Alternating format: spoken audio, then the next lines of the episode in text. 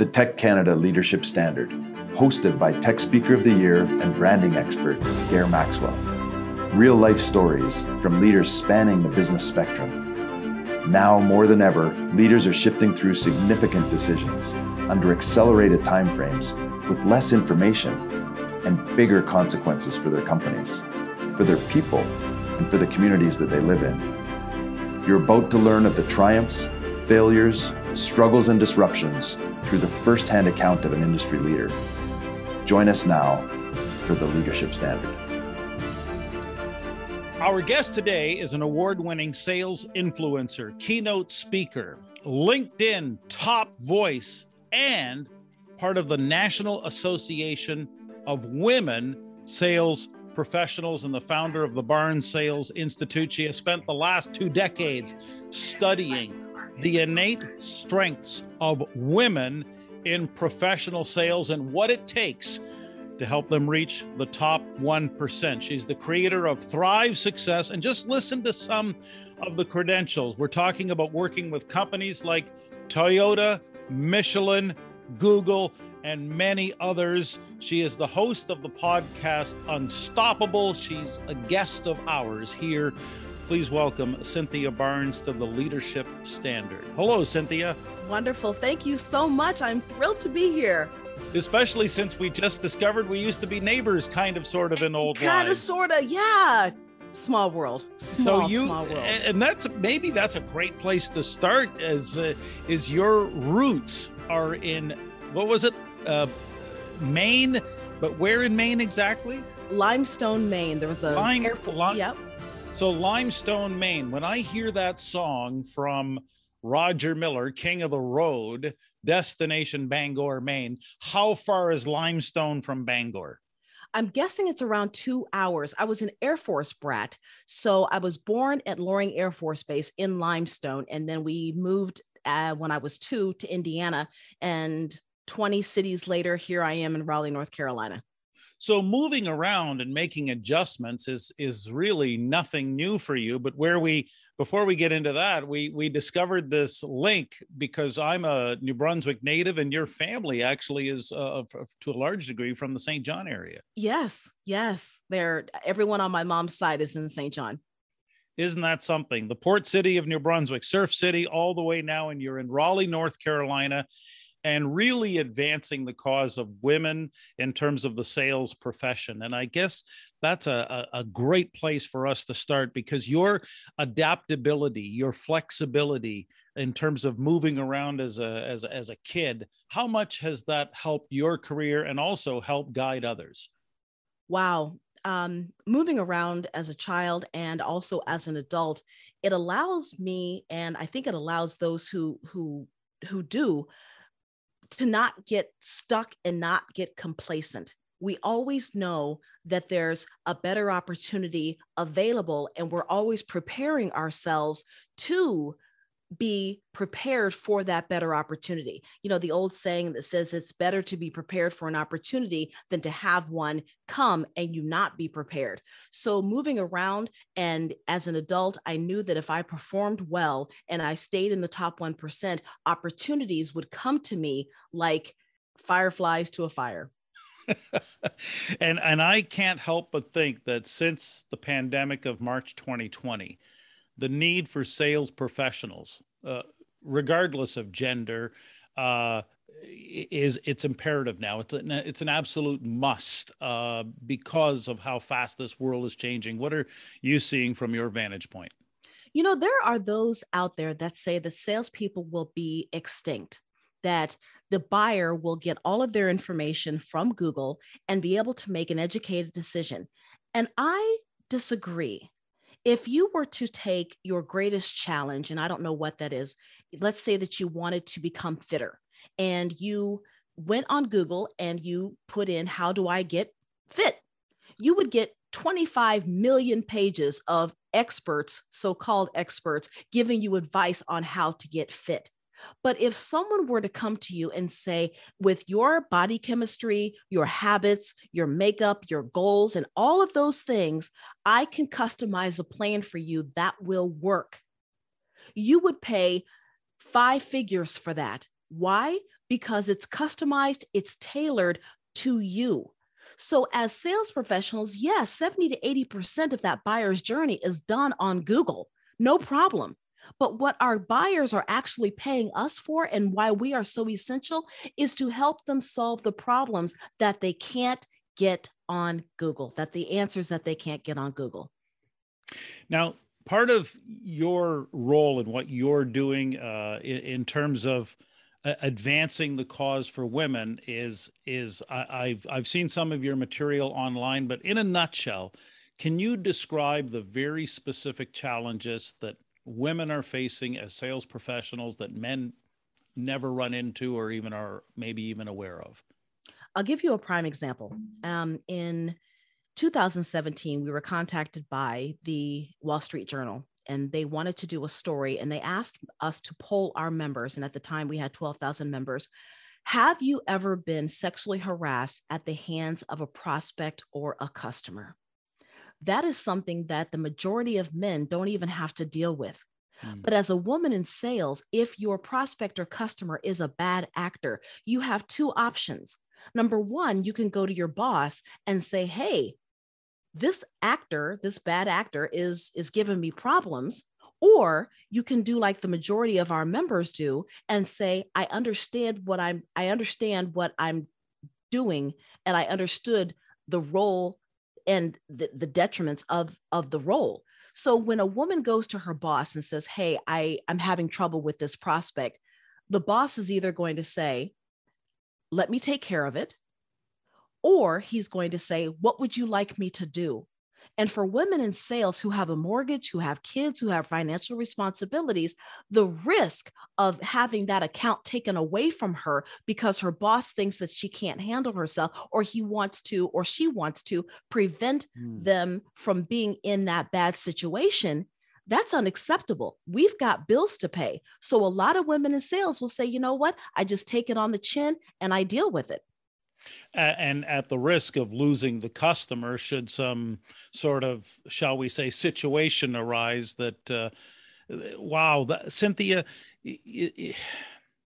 just so we're absolutely clear how should um, someone in authority respond to these situations i just want everything on the table yes. on on that note it's hard for a person in leadership, whether they're male or female, to respond in the right way if they don't have policies, company policies that support their actions. A lot of managers don't know what to do.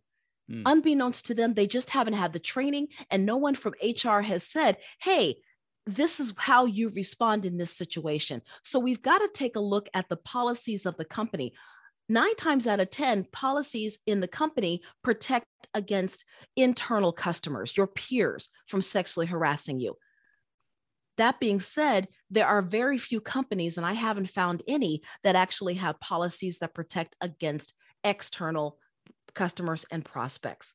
So, the first thing to do is to have a policy that says, hey, sales representative, we are going to protect you against these bad actors. The second thing we want to do is to make sure that managers and leaders have the training, have the skills, have the sound bites to be able to say, here's how we take care and support our sales professionals, both men and women, because both mm. can be sexually harassed at the hands of an external customer.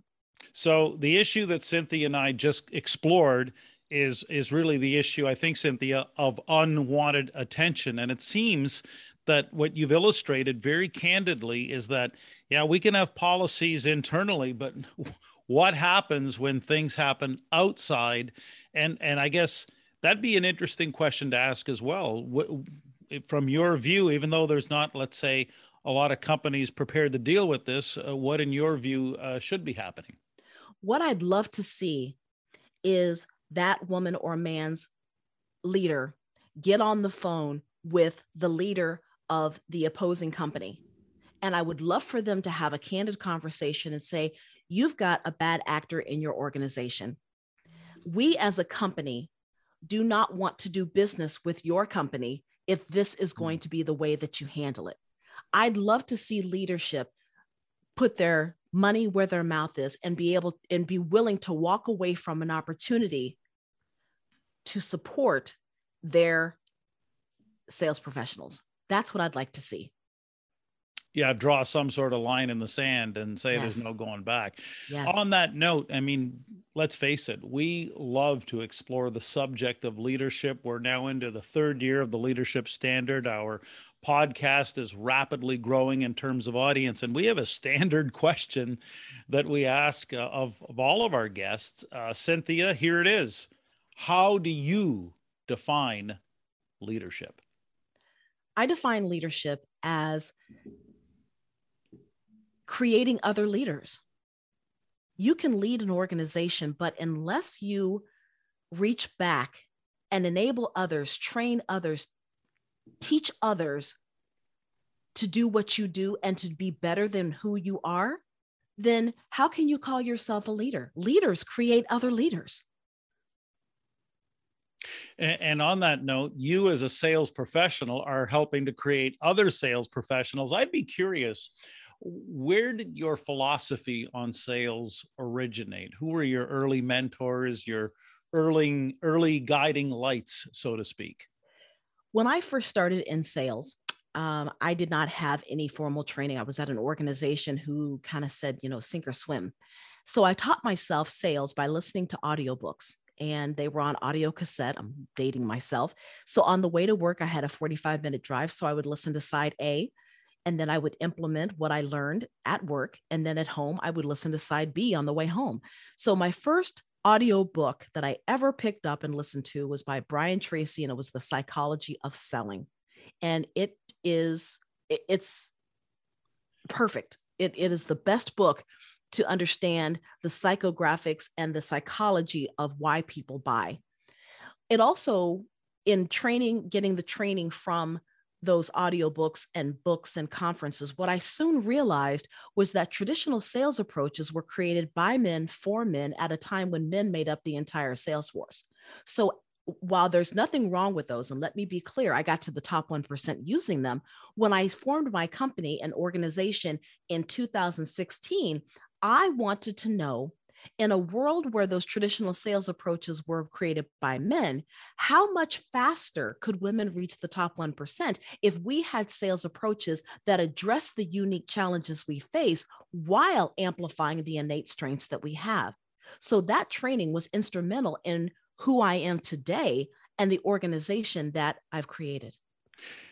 I, I, know in many respects, if there's a defining word for you, Cynthia, it's unstoppable. Can you think of a time? Uh, I would love to hear you describe a specific situation in sales where you were stopped, but then you found a way to overcome and, and, and navigate through.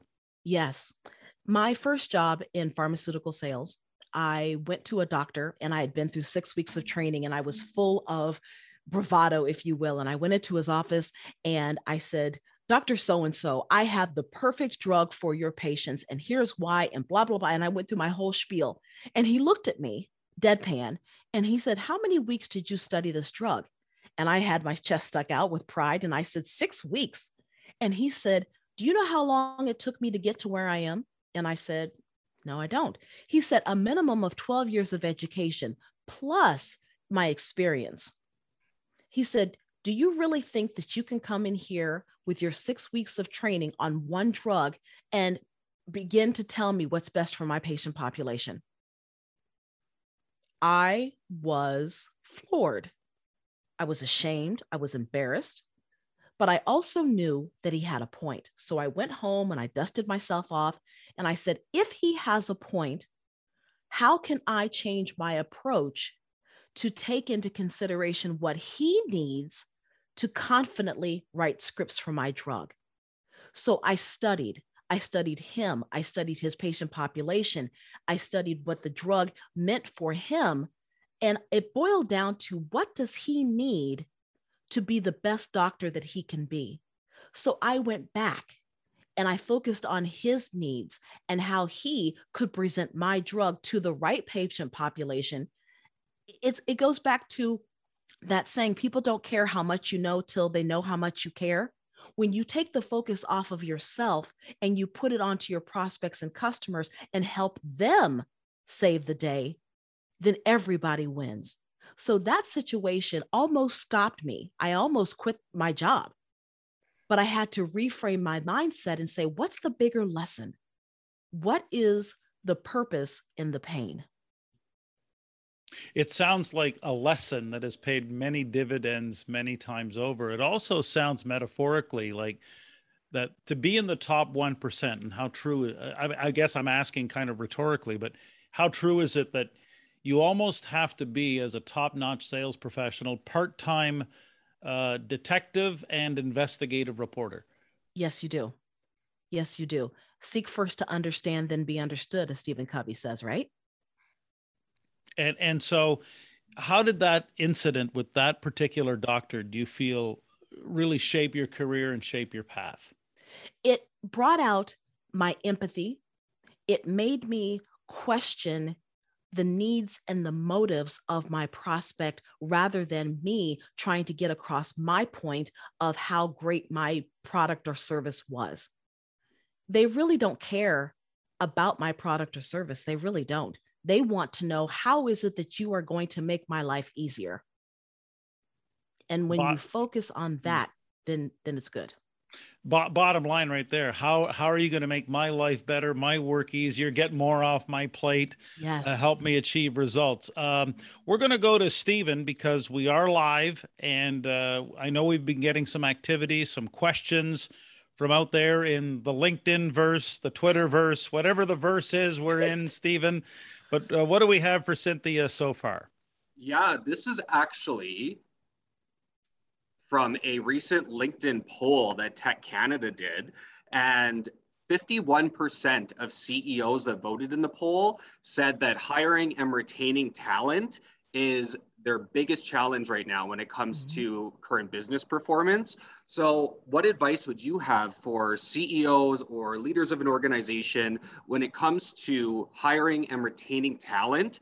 Uh, with respect to their sales teams with 2022 how do you build that effective team that stays with you and grows with you yes so the bridge between recruit and retain is development you've got to develop your workforce so that they will stick and stay.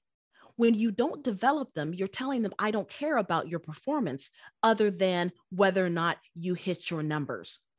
But what if you were to say here is a how here's a pathway forward with our company.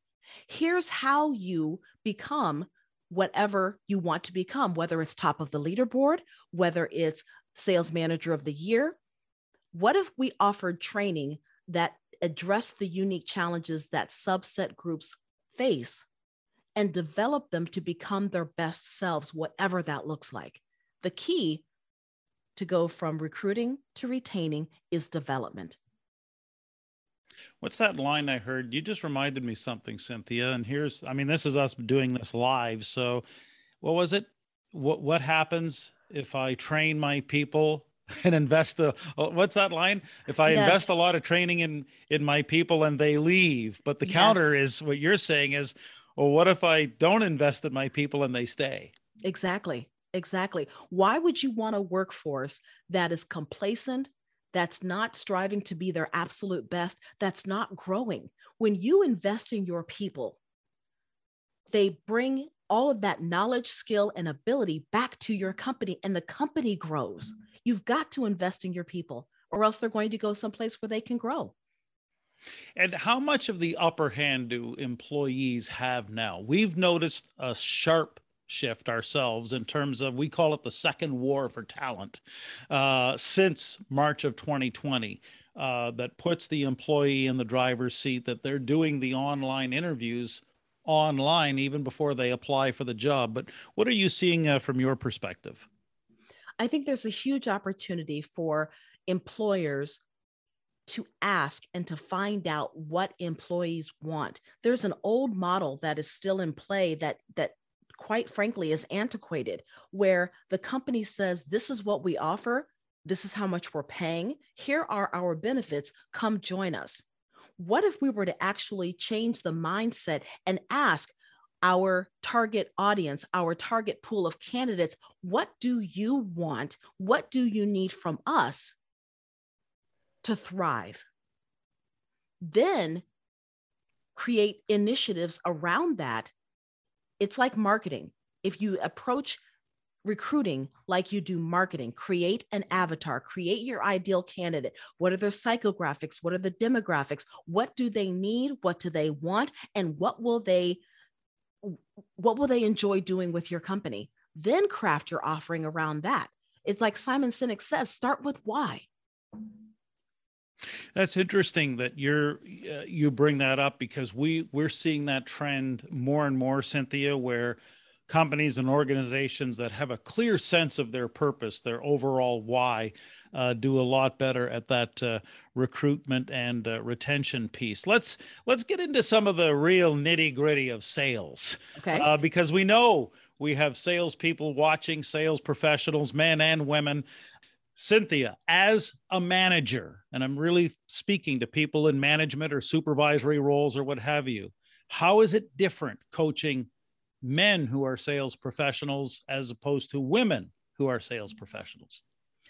That's that's an excellent question, and there are so many differences. Um, that we were prompted to write a guide about it.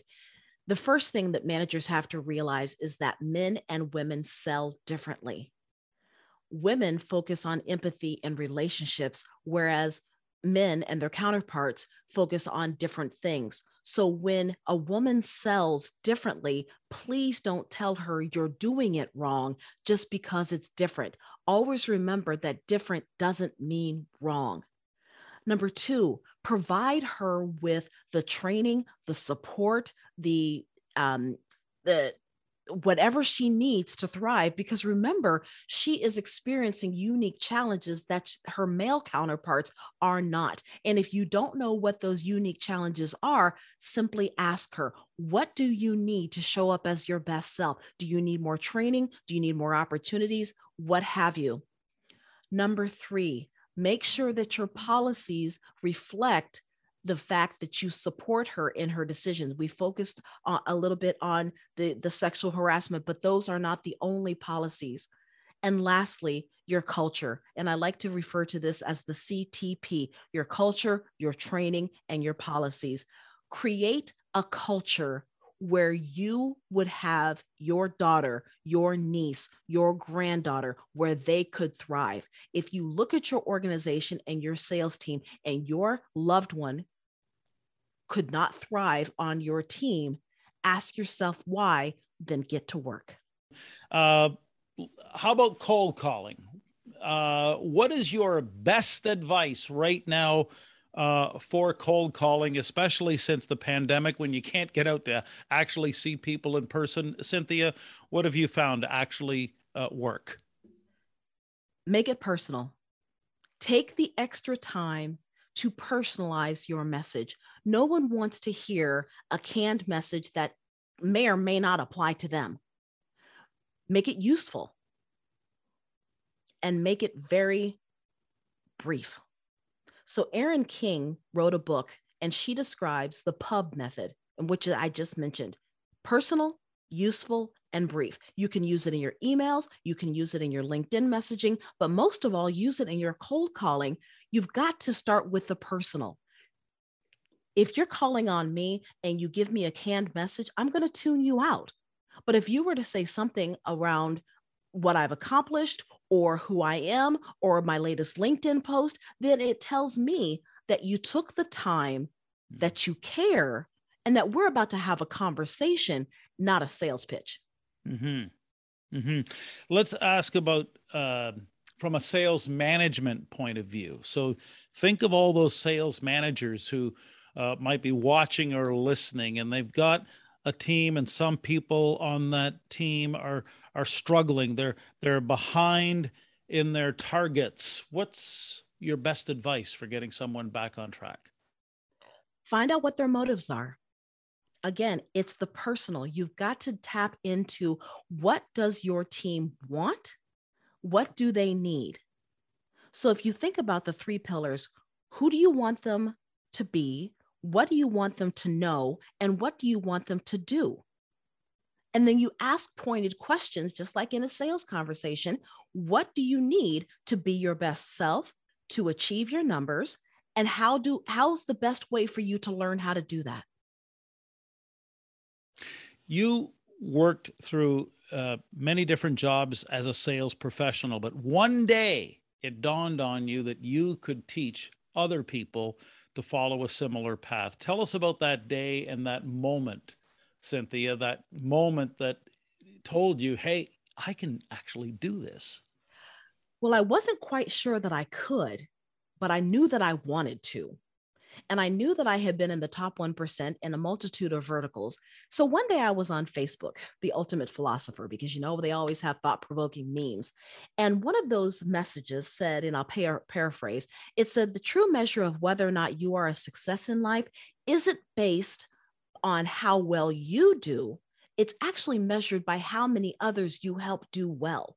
So I thought in a world where I was successful and I was able to influence decision makers to say yes, at the end of my days, my legacy, what did I want to leave? And that was how many other women did I help reach the top 1%? So that's why I started NAWSP. And, and what has that organization taught you? Uh, because I'm sure you're connecting with women all over the continent, probably different parts of the world. And, and what are some of the commonalities and lessons that you're picking up? We thrive when we are together, we're better together. In a world where society tries to pit us against each other, mm-hmm. those of us who can band together toward a common goal, we actually win. That when one of us wins, we all win. And that we're more alike than we are different. We all have that human need for connectedness, especially during this COVID era. We want to be connected, we want to be seen, and we want to be heard. Well, in in the spirit of being heard, let's go back out to Calgary, head office with TEC Canada. Stephen Christofferson, who's been monitoring all the different chats, he's it's uh, almost think of metaphorically, Cynthia. It's like he's at mission control in Houston. Okay. But but we don't have a problem, right, Stephen? We've only got questions and answers and and and great insights to pass along. So what's what's the latest, Stephen, from what people are saying? Yeah, this question is from Jennifer in Calgary, Alberta, and she says, "Hello, Cynthia. Curious about your thoughts on the distinct differences between B2C and B2B sales, and if different skill sets are required for those salespeople." Jennifer, that's an excellent question. I think there are more similarities than there are differences because even though you're selling B2B, you're still selling to one person. The company doesn't buy your product or service. The person, the decision maker, is an actual human being. So when you take the time to know them with granularity and specificity, two of my favorite words, you can get into their motives, their goals, their dreams, their possible objections to the sale, their role in the purchase process. I would create an avatar or an ideal customer persona of both a B2C customer and a B2B contact within that company. Because then you can create the messaging that makes them return your call, that makes them respond to you on LinkedIn and reply to your email. You've got to get to know them. So B2B, B2B and B2C, I think there are more similarities than differences you know, and that begs a question too. Are there some sales tactics and approaches? And I remember you had mentioned Brian Tracy and and I know uh, Zig Ziglar and and Tom Hopkins had had great material out, uh, you know, two three decades ago. But are are there some approaches, Cynthia, that are quite frankly outdated now in the 21st century? I would say when you talk to a prospect, think about switching seats with them. And if you have a sales process that is going to bully them or try to lead them into a, into, into where you want them to go, I would ask you to rethink that. Let's change the mindset from going out and attacking our prospects to actually attracting them? How can we be something or someone so valuable that we attract our ideal prospect and make them say, I want to know more about you and I want to know more about your product or service? That's a long way from that uh, scene in Glengarry Glen Ross, isn't yes. it? Yes. Coffee yes. is for closers. Uh, I, I don't know. Is there a, you know, that was a, a, a movie description of what sales I think might have looked like uh, in a lot of organizations in the, mm-hmm. in the 20th century. What are the, what are the avatars of what it should be like now? In an ideal world, we focus on empathy, we focus on relationship building, we focus on those soft skills because we are human beings first and foremost. And in this COVID era, even though we're on the, we'd like to think that we're on the tail end of it, but what happens if we're not? One thing that has rang true the entire time that we've been in COVID is that people want to be connected. We're all connected technically and tethered by our phones. We are accessible in a moment's notice. But even though we are connected, we've never been more disconnected. So when you're talking to your prospects, show a little empathy. Ask, how are you doing? And mean it. How are you really doing?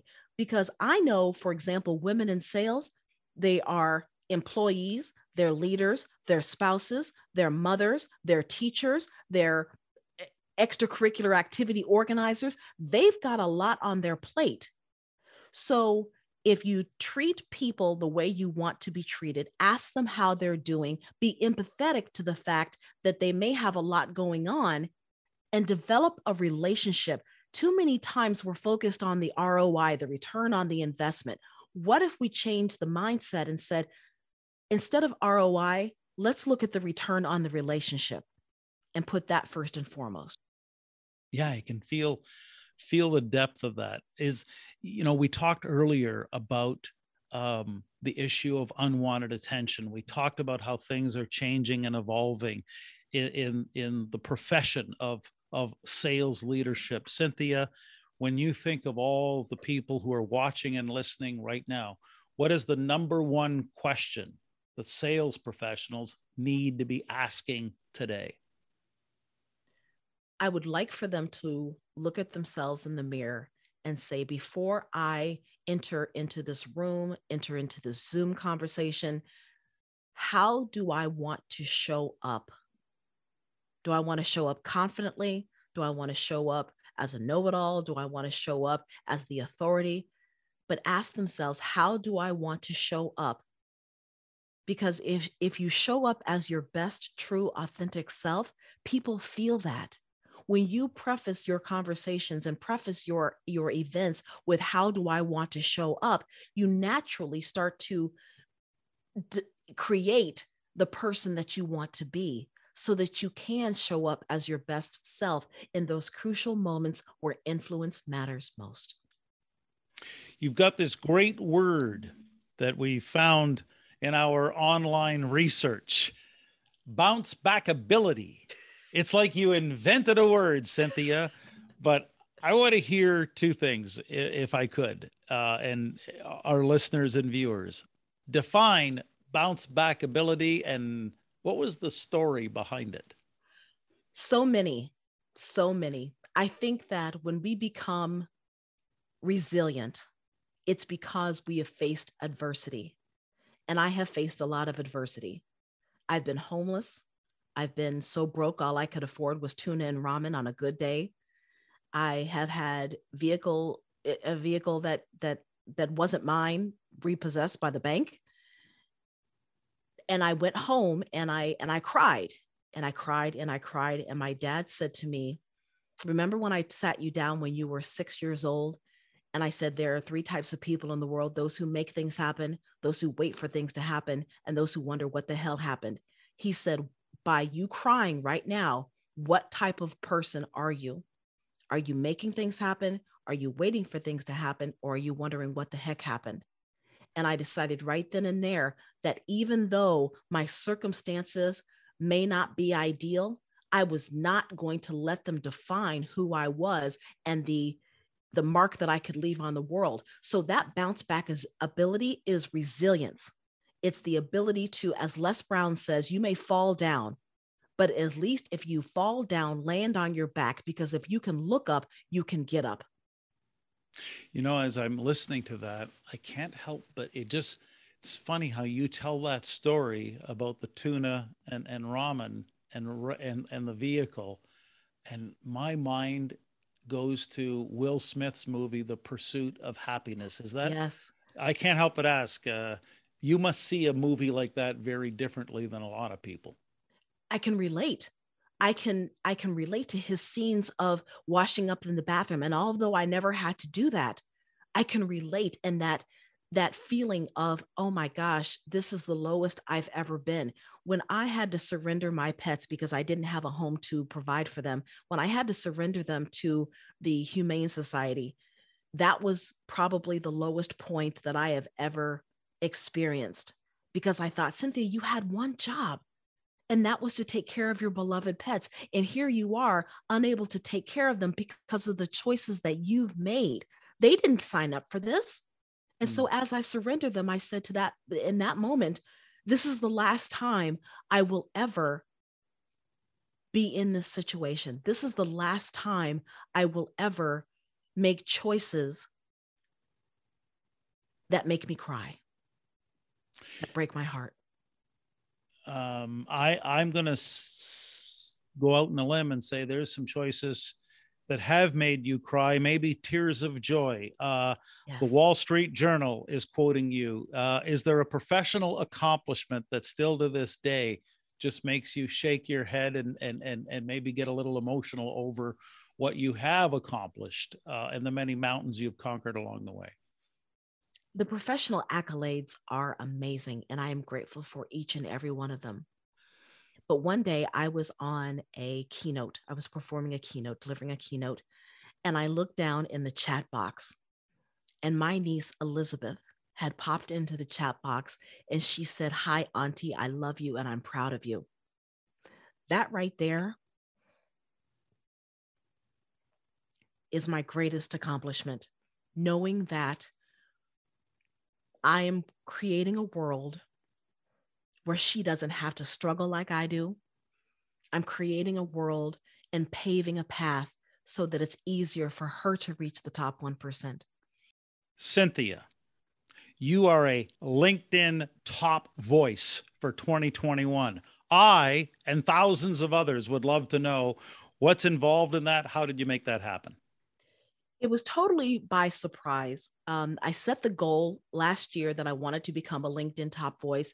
And I knew that it was going to take a different approach.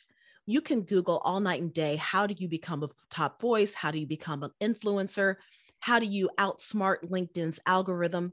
One thing I learned for sure is that when you show up authentically on LinkedIn and you show up daily, you don't have to worry about the algorithm. When you show up authentically, you attract your tribe, you attract those people who are going to in, engage with your content and you get noticed because you start to get more followers. When you post daily, let's say, for example, today and for the next 30 next year, I post one time a week and I get a thousand views. That's 52,000 views in a year. Gair, if you post 365 days and get a thousand views, over the same period of time, one year, you will have 365,000 views compared to my 52,000 views. It's simply numbers. The more you post, the more chances you have for views. But you've got to remember to post authentically and attract your target market. What do they need to know about? That is what I did, and LinkedIn noticed.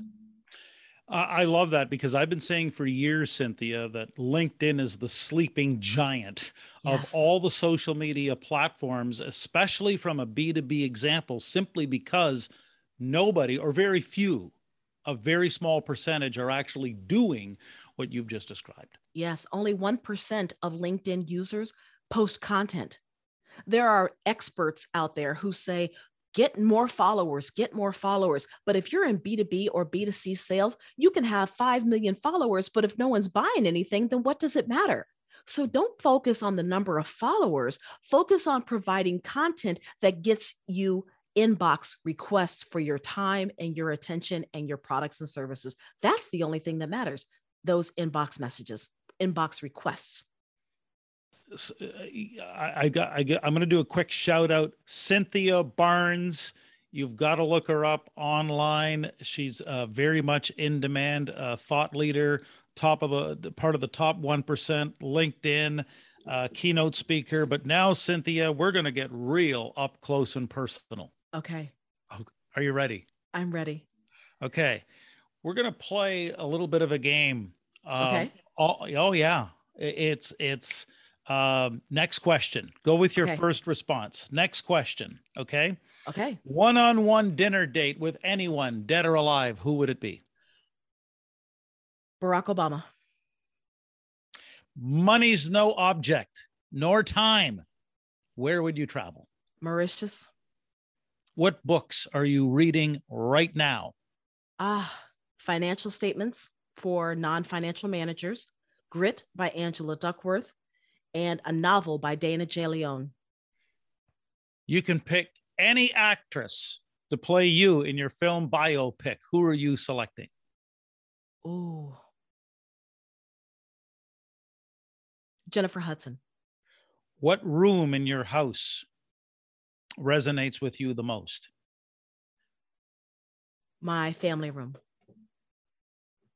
And now we move to a standard uh, that we uh, have, have implemented from day one of the leadership standard. It's the Lipton Pivot Survey Okay. in honor of Inside the Actor studio host James Lipton and French journalist Bernard Pivot. Are Okay. you, in fact, ready? Cynthia? I am ready. I am You're ready. ready? Here we go. What is your favorite word? Win. What is your least favorite word? Failure. What turns you on? Success. What turns you off? Mediocrity. What sound or noise do you love? Ah, the sound of my niece laughing. What sound or noise do you hate?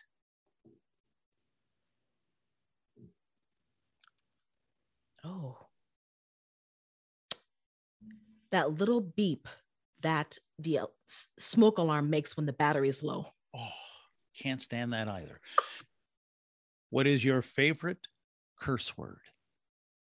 I can't even say it. What profession other than your own would you like to attempt? I'd like to be a psychologist. What profession under no circumstances would you ever, ever do? Doctor. If heaven exists, what do you hope the good Lord says when you arrive at the pearly gates? Well done, Cynthia. Cynthia, it's been a pleasure to have you here. I want to uh, uh, commend you on, on all of your accomplishments and, and for what you're doing to really advance uh, the cause of sales professionals. If there's a number one, you talk about the top 1%, what is the number one daily habit that you think has played a large role in your success? I list five gratitudes every single day, five things that I am grateful for. So today, for example, what, what would they have been? I wrote down that I was grateful for my health, prosperity, my family, for being able to spend Christmas with my family, and for my puppy Sheba. Do you have a personal creed or motto, maybe three to seven or eight words that you actually swear and live by? Yes. It's not always easy being me. And sometimes that imposter syndrome will come and the inner critic will come and sit on my shoulder, both of them on either, either side, and say, You're to this, you're not enough this. And they will, they, that, that voice always comes in my head when I start to feel like I'm not enough. My mantra is, I am worthy I am enough without even trying. Oh, I like that. I am enough without even trying. Very well said. Cynthia, where can our viewers and listeners connect with you online? please connect with me on LinkedIn. If you send a connection request, let me know that you heard it on this podcast, that you saw me on LinkedIn Live, and personalize it, please. I would love to connect with you on LinkedIn. That's fantastic. Well, again, we thank uh, Cynthia Barnes so much for uh, joining us today. And if you want to know more about TEC Canada and uh, its world class programs, check out the website www.tech canada.com. What was it uh, that Cynthia spoke of uh, that made you stop and think? What were your biggest takeaways? Uh, I, I love what Cynthia said about um, being enough and and also uh, the daily habit of starting with gratitude. But what was yours? Feel free. You can email me personally uh, gair g-a-i-r at gairmaxwell.com and if you enjoyed the leadership standard here with cynthia barnes uh, feel free to share with others in your uh, online social networks and circles. So don't forget, like, subscribe, share, do all the things that we need you to do. Uh, and again, uh, it's all about helping maybe someone else uh, grab the clutch and go full throttle in this new frontier. So, on behalf of uh, Stephen Christofferson, Alex, Kat, Mark, everyone at TEC Canada, I'm Gair Maxwell. Thank you so much for joining us here for the Leadership Standard.